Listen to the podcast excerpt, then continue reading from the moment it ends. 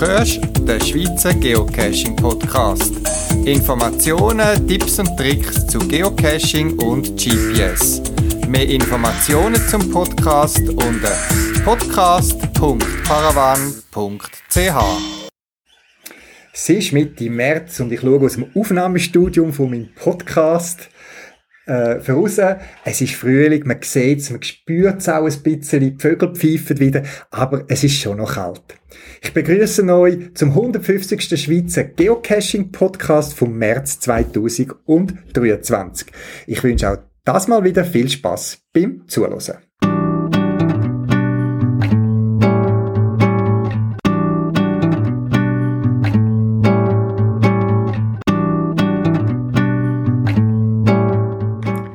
Wer meine Podcasts schon länger gehört, der weiß, dass ich einer bin, der gerne mit einem klassischen GPS unterwegs bin. Vor allem beim Wandern und auch beim Geocachen habe ich die robusten Geräte. Ich habe äh, aktuell noch drei. Ich habe ein altes äh, Oregon 650, wo Touchscreen-Bedienung hat und so etwa handgroß ist. Dann ein Garmin GPS Map äh, 86 ST, wo eine Tastenbedienung hat. Und dann habe ich noch ein älteres äh, Garmin Montana 650, wo einen recht grossen Bildschirm hat, wo ich aber nicht mehr so viel brauche. Ich weiß eigentlich gar nicht warum. Einer der Gründe ist, weil es halt ein älteres Modell ist und nicht so einen hellen Display hat, wie die modernen, neueren Oregon und äh, GPS Map. Warum zusammengefasst äh, habe ich gerne äh, Garmin-Gerät bei mir. Das eine ist die Robustheit. Äh, ich habe so äh, mir eine Haltevorrichtung mal gemacht, habe ich auch im Podcast und in einem Blog mal beschrieben, wo ich das GPS an meinen Rucksacktrag gut an kann machen, also dass ich mit einem Handgriff das sofort da vorne habe und es ist einfach sehr robust, auch wetterfest. Ich kann bei strömendem Regen, Wind und Sturm und so weiter, kann ich das Gerät einfach dann im Rucksack klar und es wird halt nass und so, aber ich weiß, es funktioniert. Es ist robust, sie können am Boden krehen, sie gehen nicht gerade kaputt und dann eben der Hauptgrund ist, die Batterie hebt einfach lang. Also bei meinem GPS Map 86 ST kann ich zwei AA-Akkus rein tun, ähm, einen Tag unterwegs sein, acht Stunden und am Abend sind die Batterien mal nahezu leer, aber ich habe einen Tag lang das Gerät dauernd gebraucht, geschaut und nicht immer ein- und ausgeschaltet und einfach laufen lassen. Das schätze ich, die Robustheit und auch die Batterie, äh, Lebensdauer, also wie lange das Gerät mit einem Satz Batterie läuft, ohne aufzuladen. Dann kommt natürlich dazu, dass die GPS wirklich optimiert sind. Auch über das habe ich schon ein paar Mal im Podcast geredet. Für einen GPS-Empfang bei klarem Himmel, super Aussicht, äh, ist der GPS-Empfang auch mit einem Handy recht gut. Bei den Handgeräten ist es eben meistens noch ein bisschen optimaler, weil es kommt nicht auf die Elektronik drauf an, sondern eben auch auf die Antennen und das klassische Garmin äh, Hand-GPS hat eben ein bisschen optimiertere und größere Antennen als das in einem normalen Smartphone der Fall ist.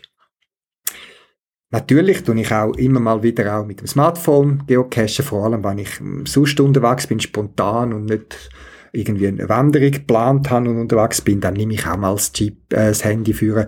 Oder auch, äh, wenn ich vor Ort am Wandern bin und etwas muss nachschauen, gehört natürlich das Smartphone, in meinem Fall das iPhone, auch zu meiner Ausrüstung.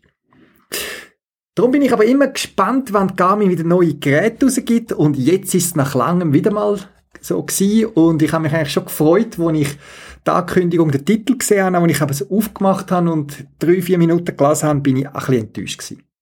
Es sind zwei neue Geräte angekündigt und jetzt dann verfügbar. Eine ist Garmin GPS Map 87.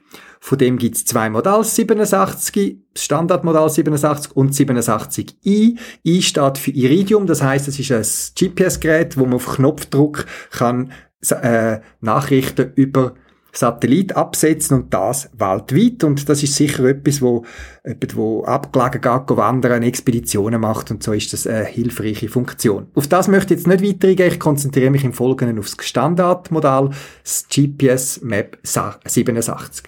Von außen sieht es wirklich genau gleich aus wie das Vorgängermodell, das GPS Map 86, wo ich jetzt in meinem Fall habe. Ausserlich sieht es genau gleich aus, hat der gleich große Display und so weiter und auch im Inneren hat es nichts besonders neu.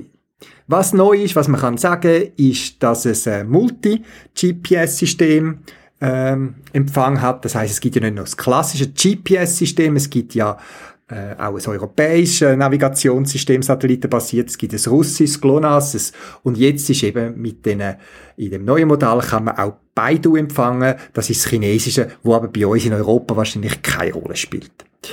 Dann hat es anstelle von einem Micro-USB-Stecker ein USB-C, das ist sicher auch zeitgemäß, haut mich jetzt aber noch nicht vom Sockel. Und auf dem neuen Gerät kann man, äh, wenn man das will, optional zusätzlich zu den normalen Karten, wo man kann USM draufladen oder wo schon Standard vorgeladen sind, noch spezielle Karten abonnieren und die aufs GPS laden. Da habe ich noch nicht so viel herausgefunden, was das für Karten sind und wie relevant das sind, weil wir, gerade auch in der Schweiz, sind ja verwöhnt mit Datenqualität, vor allem, weil es in der Zwischenzeit ja auch ähm, die Landestopographie frei verfügbar gibt und man die auch kann aufs GPS laden was wirklich raussticht, und das möchte ich wirklich positiv erwähnen, ist die Batterielebensdauer.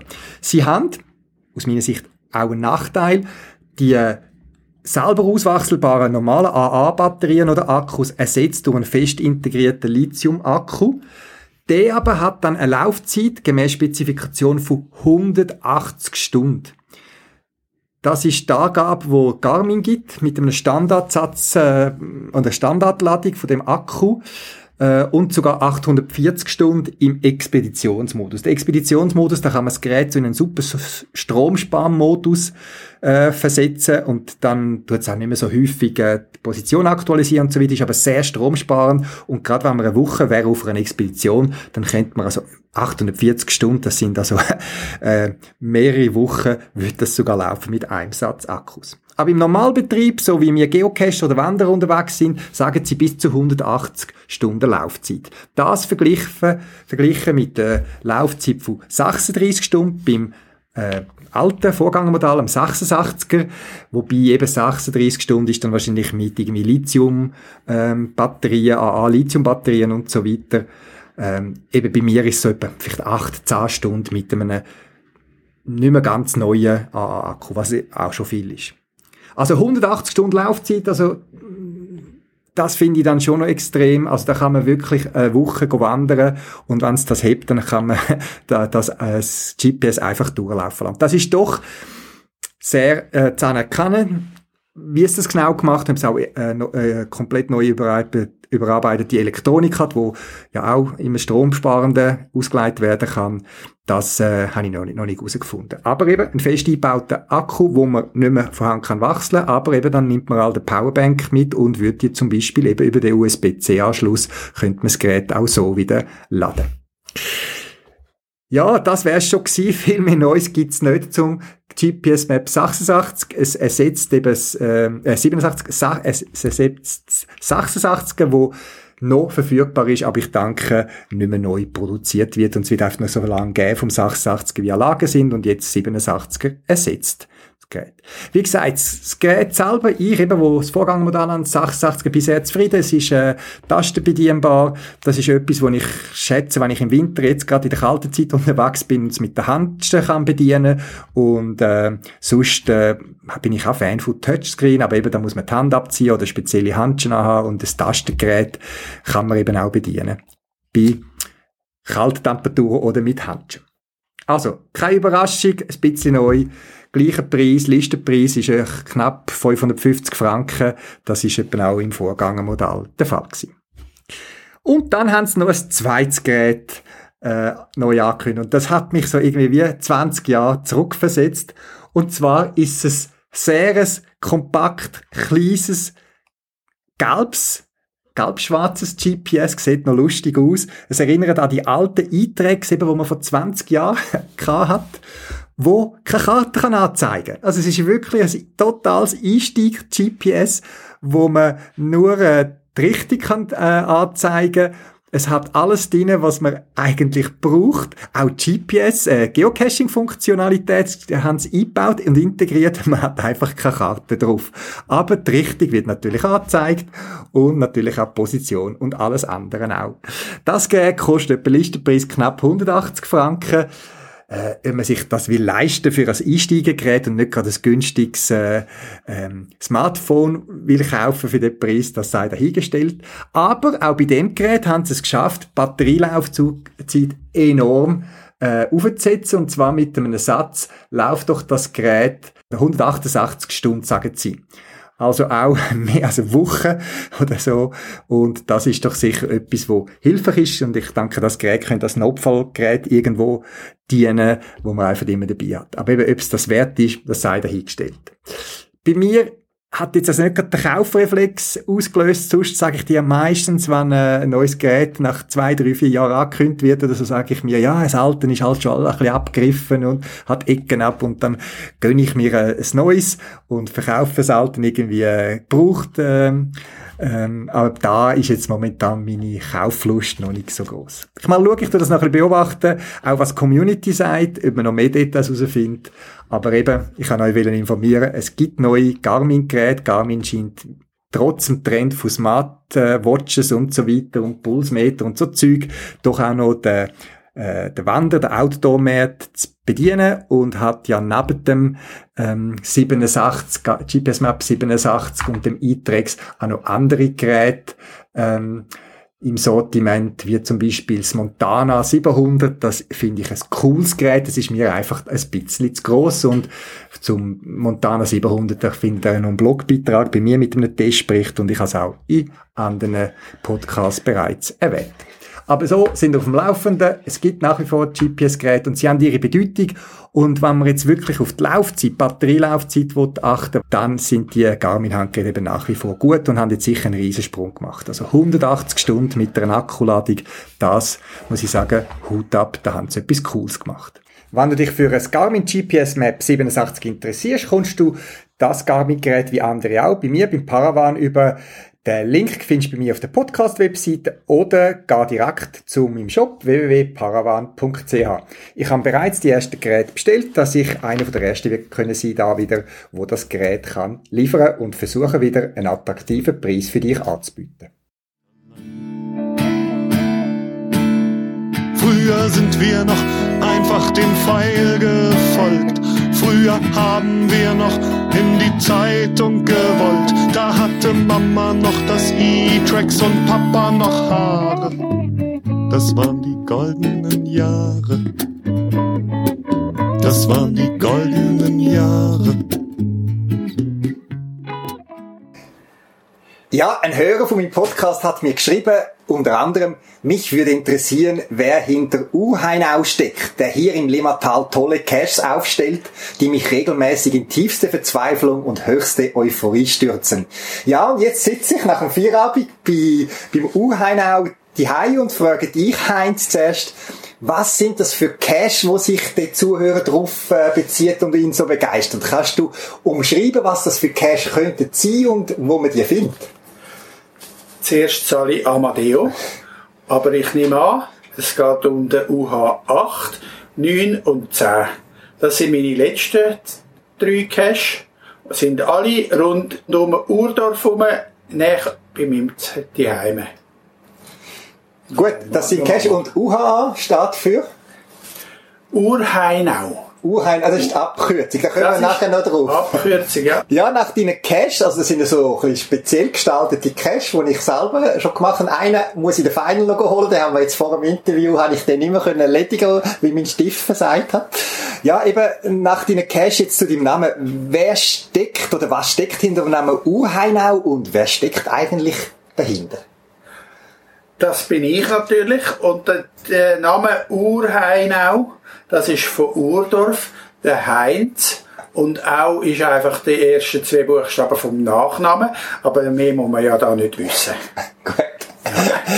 Ja, und wie und wann bist du zum Geocaching gekommen?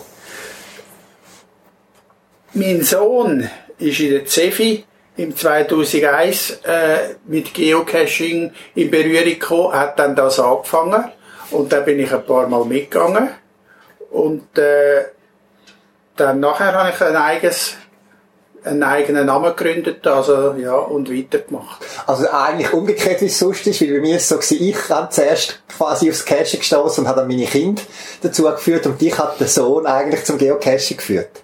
Das ist richtig, ja. Jetzt deine speziellen Cache, eben eine, da kommen wir nachher noch drauf, der ist da ganz in der Nähe. Wie entstehen deine Cache? Ist das zuerst die Idee für die, für die Box oder so? Oder hast du einen Ort, wo du sagst, da gehört ein Cache? Oder wie entstehen, wie entstehen deine Caches? Eigentlich habe ich meine Cache gerne da in der Nähe rund um mich herum, damit ich die Wartung relativ einfach habe. Und darum habe ich äh, am Anfang gar nichts können machen, weil MacPoint Cache haben alles zugemacht in Nurdorf. Aber wo dann die äh, archiviert worden sind, habe ich mir sozusagen die Ort reserviert. Okay, ja, ich mag mich noch erinnern Ja. an die Cache von dem Mac Und Cache. es sind gute Cash gewesen, sie haben mir sehr gefallen, aber äh, jetzt habe ich einfach eigene, die einfach ebenbürtig sollten sein. Ja, und einer von dir, von deinen Caches, der UHA 8, Lethelöp Pot, der GC7Q AGZ, ist ein Cache mit aktuell 85% Favoritenpunkten und äh, da besteht jetzt die Möglichkeit, dich zu sehen, oder? Jawohl. Der heisst Let Olep Pot. Ah, Lethelöp Pot, genau. Ja. Und dann eben, das ist Kindergartenlogik, damit man auf den Namen kommt. Ja, genau. Äh, wenn der Zugang zu dem Cache endlich geschafft ist, hat es innen durch eine äh, Anschrift, wo dann unsere Festnetztelefonnummer dran ist. Und wenn dann jemand abnimmt, dann gibt es ein Käferli. Genau, davon habe ich auch schon können profitieren vor äh, einiger Zeit. Und äh, ich kann nur jedem empfehlen, von dieser Gastfreundschaft äh, Gebrauch zu machen. Jetzt, ähm, du hast äh, verschiedene Caches da, wo so, eben, sind nicht normale Dosen, also wo auch ein bisschen aufwendig gestaltet sind. Hast du als erfahrener Cache-Owner Tipps für andere, die vielleicht auch einen, planen, einen eigenen Cache zu verstecken? Ich bin einfach der Meinung, Qualität vor Quantität. Der Cache soll irgendetwas Besonderes sein. Entweder ist ja der Ort etwas Besonderes oder die Cachebüchse ist etwas Besonderes. Und da meine Orte da nicht so besonders sind, habe ich geschaut, dass die Büchsen speziell sind. Und dann sollte er noch, nach meiner Meinung nach, robust und grobmotoriker sicher sein. Hast denn du viel Wartung bei deinen Caches? Nein, ich habe relativ wenig Wartung, weil ich von Anfang an die Prinzipien berücksichtigt habe. Gut, der Urheinau ist ja oft nicht allein beim Cache unterwegs. Willst du noch etwas zu deiner äh, Begleitung sagen oder bist du mehrheitlich allein unterwegs? Ich bin mehrheitlich nicht allein, und, sondern mit meiner Frau, der Erika oder der Öri 64. Sie hat erst mit Cashen angefangen, als ich schon über 400 Pfund hatte. Und das anfängliche Pfundwettrennen habe ich schon längst uneinholbar verloren. Die Erika. Die Erika. Ja. Gut. Und was für Caches machst du selber am liebsten? Kannst du da etwas sagen? Hast du alles gern oder gibt es etwas, was dich besonders anspricht? Ich habe natürlich auch gern die speziellen äh, Technik- oder Bastelcache, wo mit den aufwendigen Finaldosen, wie zum Beispiel vom Stöffel oder vom WM79 da im Limmental oder im Säuleamt, die sprechen mich besonders an. Natürlich auch deine, Amadeo. Allerdings haben die vielfach äh, schwieriges Rätsel voraus. Ich nehme Kritik zur Kenntnis. Ja, ähm, vielleicht noch eine Frage dazwischen, bevor wir so zum Abschluss schon bald kommen, ist, in deinem Profilfoto hat es ein Fahrzeug und jetzt getraue ich mich nicht, den Namen zu sagen, weil ich kann das Modell nicht genau. Kannst du noch ein bisschen mehr den Hintergrund sagen, warum du so ein spezielles Profilbild hast? Ich glaube, dort hat es noch etwas mit einem goldigen Kreuz, mag ich mich noch erinnern. Nein, es hat kein goldiges Kreuz, es hat Streifen an dieser RE66 vorne dran. Genau, ein Lockheed. Es ist eine Loki und sie hat äh, drei Leuchtstreifen, einen sogenannten Schnauz. Und eigentlich haben die AE66 früher solche Schnauz gehabt. Aber dass wir die, meine Lieblingslocken alle fortgerührt haben, die AE66, habe ich gedacht, muss ich eine RE66 so gestalten und habe mir getraut, den Schnauz anzukleben, ohne jemanden zu fragen. Und seit dem September 14 fährt die Loki so um. Also die Loki, die man im Profilbild hat, die gibt's noch, die fährt noch um und das, Das- ist dein, dein Fahrzeug damals. Das ist meine Loki. Gut, also die Augen offen behalten. Da könnte man ja fast einen Mystery Cast daraus machen. Ja, es ist natürlich ein bisschen schwierig, weil sie bewegt sich halt schon ein bisschen in der Schweiz rum. Gut, aber spannend. Ich habe das nicht wirklich gewusst, dass etwas Spezielles war mit dieser Loki. Aber auch eben nicht mehr reden, dachte ich, muss da unbedingt nochmal nachfragen. Ja, jetzt eben, du bist Geocacher äh, unterwegs, du machst selber äh, Geocache als Owner. Gibt es neben dem Geocaching sonst noch Sachen, die dich in deiner Freizeit begeistern? Ich bin jetzt pensioniert und äh, wir gehen dann gerne campen, wenn die Frau auch frei, frei hat. Das ist hauptsächlich in der Schulferien. Und äh, sonst habe ich noch ein Modelleisenbahn. Wo jetzt wahrscheinlich noch ein bisschen mehr gepflegt wird. Während Wo jetzt wieder ein bisschen mehr Zuwendung überkommt, ja. Gut. Heinz, vielen Dank fürs Gespräch und deine Cash, die auch mir immer wieder Spass machen. Und ich bin gespannt, was für eine Box mich auf der Heimfahrt noch wird erwarten, wenn ich beim Giraffenstall vorbeigehe. Danke auch fürs Interview. Danke vielmals.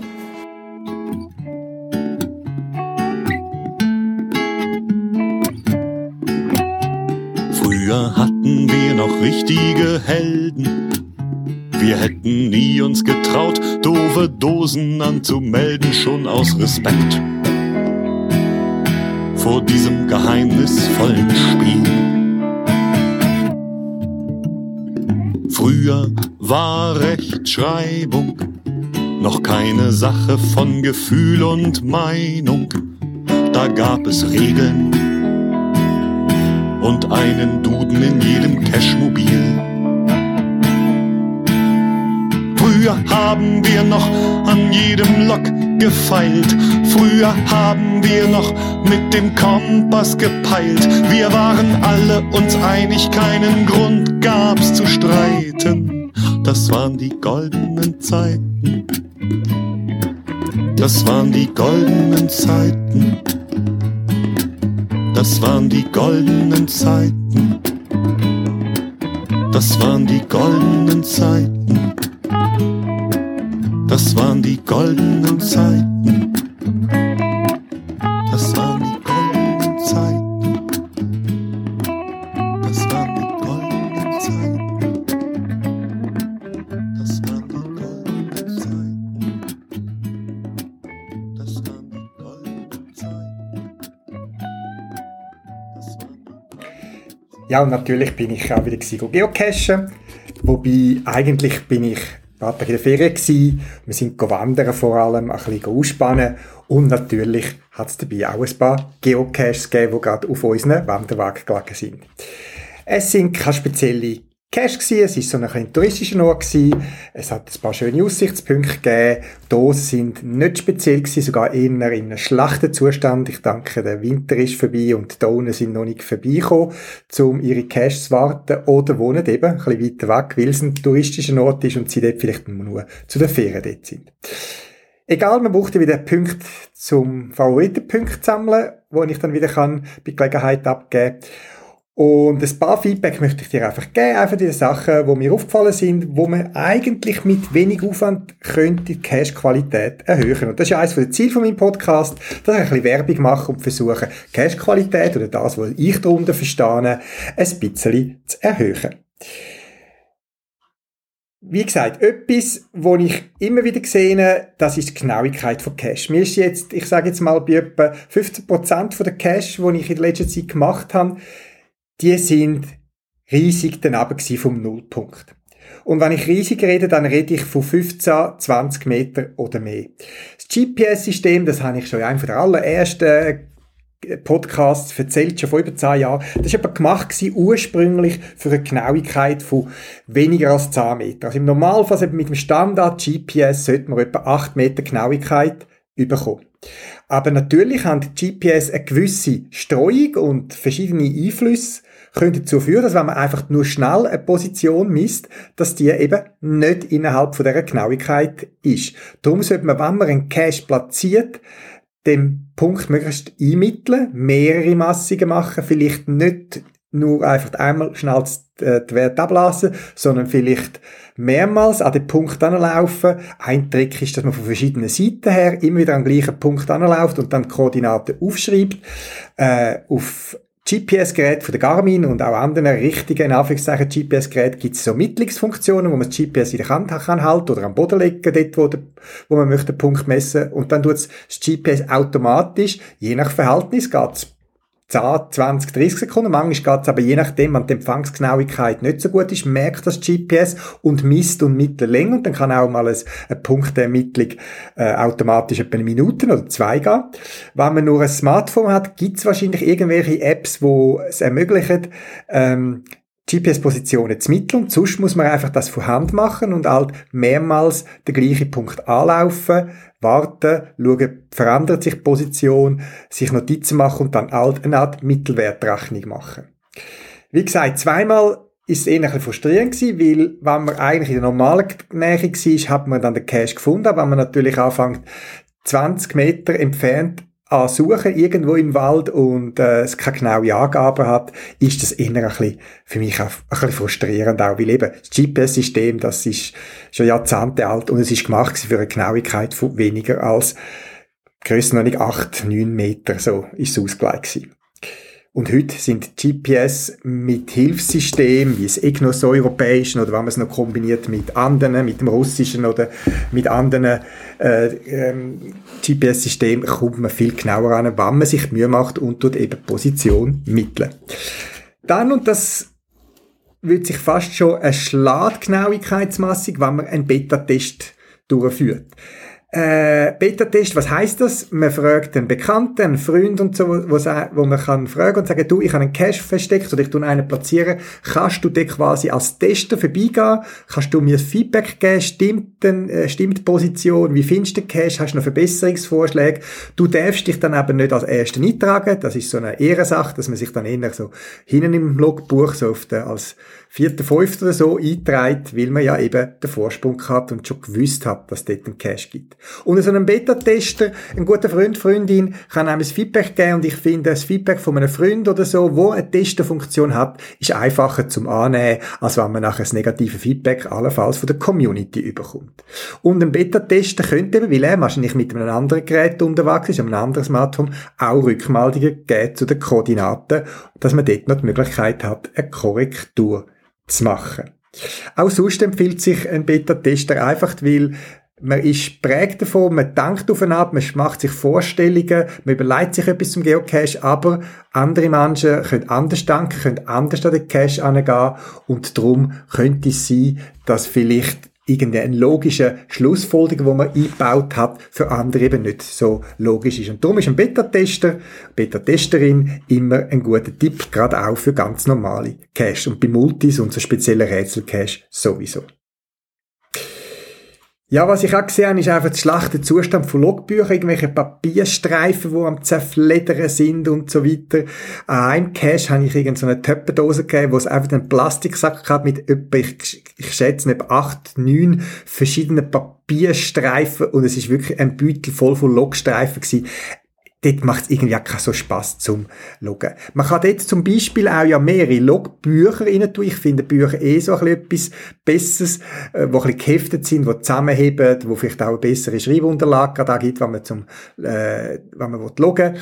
Äh, man kann auch so das Blog, so die PET, äh, Logbücher, die es bei mir im Paravan-Shop gibt, äh, mehrere rein tun, die haben Platz für 50, 80 Eintrag und wenn man zwei, drei von denen äh, rein tut, dann ist der Cache sehr lang, sehr gut bestückt mit Logbüchern. Man kann ja noch ein Zettel dazu machen, dann bitte äh, äh, entlang der Nummerierung der Logbücher äh, die füllen und die anschreiben mit 1, 2, 3 und 4. Wenn man länger nicht zu dem Cash kann kommen, weil er eben zum Beispiel dort ist, wo man sein Ferienhäuschen hat und man kommt nur zweimal im Jahr oder einmal im Jahr dorthin, dann würde es ja Sinn machen, dass man, wenn man nicht jemanden vor Ort hat, dass man dort wenigstens genug ähm, Log-Möglichkeiten bietet. Ich denke, das macht da viel mehr Spaß für die, die es finden, als wenn man sich irgendwo auf einem Zettel, äh, allenfalls noch auf einem Posti-Zettel, wo der letzte Cacher reingeleitet hat, dass wenigstens ein Papier drin hat, noch muss eintragen. Und etwas, wo mir auch aufgefallen ist, wo ich dachte, ja, finde ich jetzt nicht so eine tolle Idee, ist, wir haben noch Blanca äh, äh, eine Schluchtenwanderung zu machen und ich kann schnell auf die Karte geschaut, gesehen, oh, da hat es gerade so ein äh, paar Caches unterwegs verteilt. Ich habe dann gesehen, das ist so wie eine kleine Miniserie, wo ein paar Punkte dieser Schlucht zeigt. Und zufällig schaue ich noch aufs Gerät, auf mein äh, GPS, wo ich Cache sicherheitshalber schon draufgeladen habe, und schaue im Listing, ja, der Empfang in der Schlucht ist nicht so gut, man soll doch im Vornherein schon die Spoilerbilder abladen wir sind dann nicht in die Schlucht gegangen, es war noch gesperrt gewesen, wegen, wegen Winter, es hat noch Eis auf den Wagen. Und äh, der Tourismusverein hat die Schlucht noch nicht freigeben. Und das macht auch Sinn aus Sicherheitsgründen, wir haben dann den Cash nicht gemacht, aber was mich dann schon enttäuscht, ich bin nicht so der Typ, wo gerade wenn er irgendwie eine Tageswanderung macht, wo es vielleicht 15, 15 Cash hat, wo ich bei jedem Cache gerade ins Detail abstiche und das Listing bis im Detail studiere. Gerade auch, wenn alles Tradis sind. Und dann dort innen einfach irgendwo erwähnen, irgendwie bei den Hints zufällig noch, ja, äh, der Empfang ist nicht gut, man soll doch voran ähm, noch die Spoilerbilder ablassen, finde ich so ein bisschen speziell, weil ja, vielleicht bin ich ja der Einzige, der nicht die Listing bis ins Detail inklusive Hints liest, wenn ich äh, mich irgendwo schnell spontan vorbereite. Äh, ich finde das nicht so eine geschickte Idee. Also dann sollte man vielleicht wenigstens im Wort, im Listing hinein irgendwie genug Informationen ähm, ablegen, dass vielleicht auch ohne Log äh, äh, Spoilerbilder geht. Das ist so ein bisschen mein Tipp nicht Informationen rein, wo, wenn man vor Ort ist, gar nicht draufkommt. Eben, ich, auf meinem GPS lade ich Pocket Queries drauf von der Gegend, wo ich ein paar Tage hingehe und dann habe ich meine 1000 Cache oder was auch immer von der Region drauf. Aber dann ist Detail gar nicht, nicht studieren voran. Da habe ich schon genug zu tun mit äh, Rucksack packen, Lunch packen, äh, das Wetter noch studieren und dann schaue ich nicht jeden äh, Cache bis ins Detail an, was ich dort noch muss vorbereiten. Eben gerade auch, wenn es gerade nach Touristentradis aussieht. Und UV-Lampen und ein kleines Magnet und die Sachen, die man könnte brauchen, die sind sowieso in meinem kleinen Rucksack. Ich habe ja da die kleine äh, Twinlight von der Paravan, wo ein Weißlicht und eine UV-Lampe ist ganz klein, so, so ein bisschen, ein bisschen länger als mein, mein Mittelfinger, eine AA-Batterie drin und das ist so meine Notlampe für überall und ein kleiner Magnet und ein paar äh, Zentimeter Schnur und dann habe ich den grössten Teil vom möglichen Cache, wo ich spontan dran ankomme, schon erledigt. Nehmt das mit vielleicht für deine Cache, dass du auch mehr äh, freudige Feedbacks bekommst und nicht enttäuschte Cache, die dann vor Ort sind und etwas zum Beispiel nicht können abladen.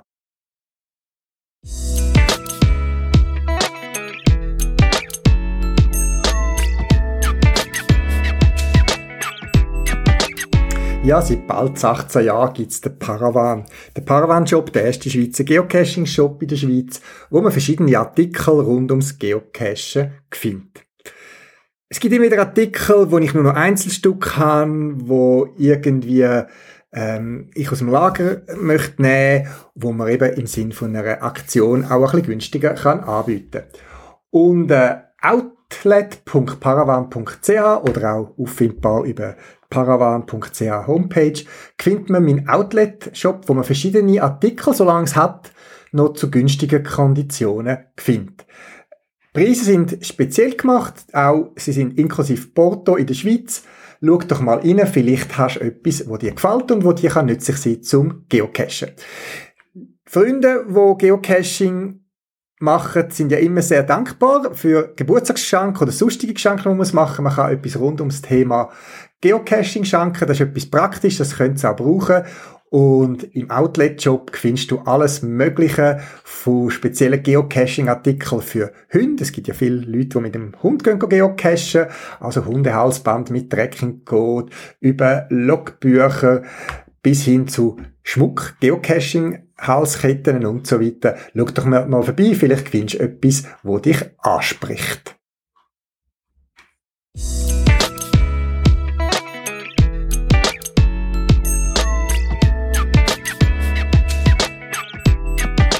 Unterwegs im Alltag habe ich natürlich immer das Geocache ein bisschen im Hinterkopf und da bin ich zufällig hängen geblieben bei einem YouTube-Video, wo ich zufällig drauf gestoßen bin, wo eine Frau erzählt, wie sie dazugekommen ist, die Stimme von vielen GPS- und Navigationssystemen zu werden.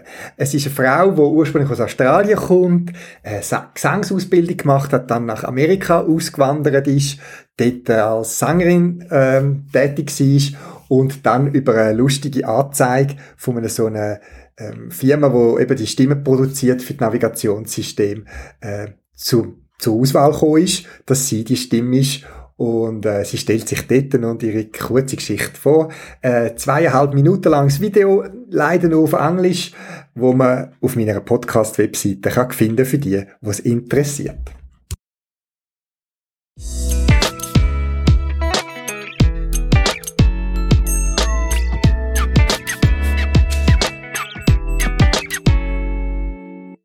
Das wär's gsi für das Mal. Zusätzliche Informationen findest du im Internet unter podcast.paravan.ch. Du kannst mir auch eine E-Mail schreiben für Anregungen oder Rückmeldungen auf podcast.paravan.ch und auf jeden Fall viel Spaß beim Geocachen und bis bald im Wald.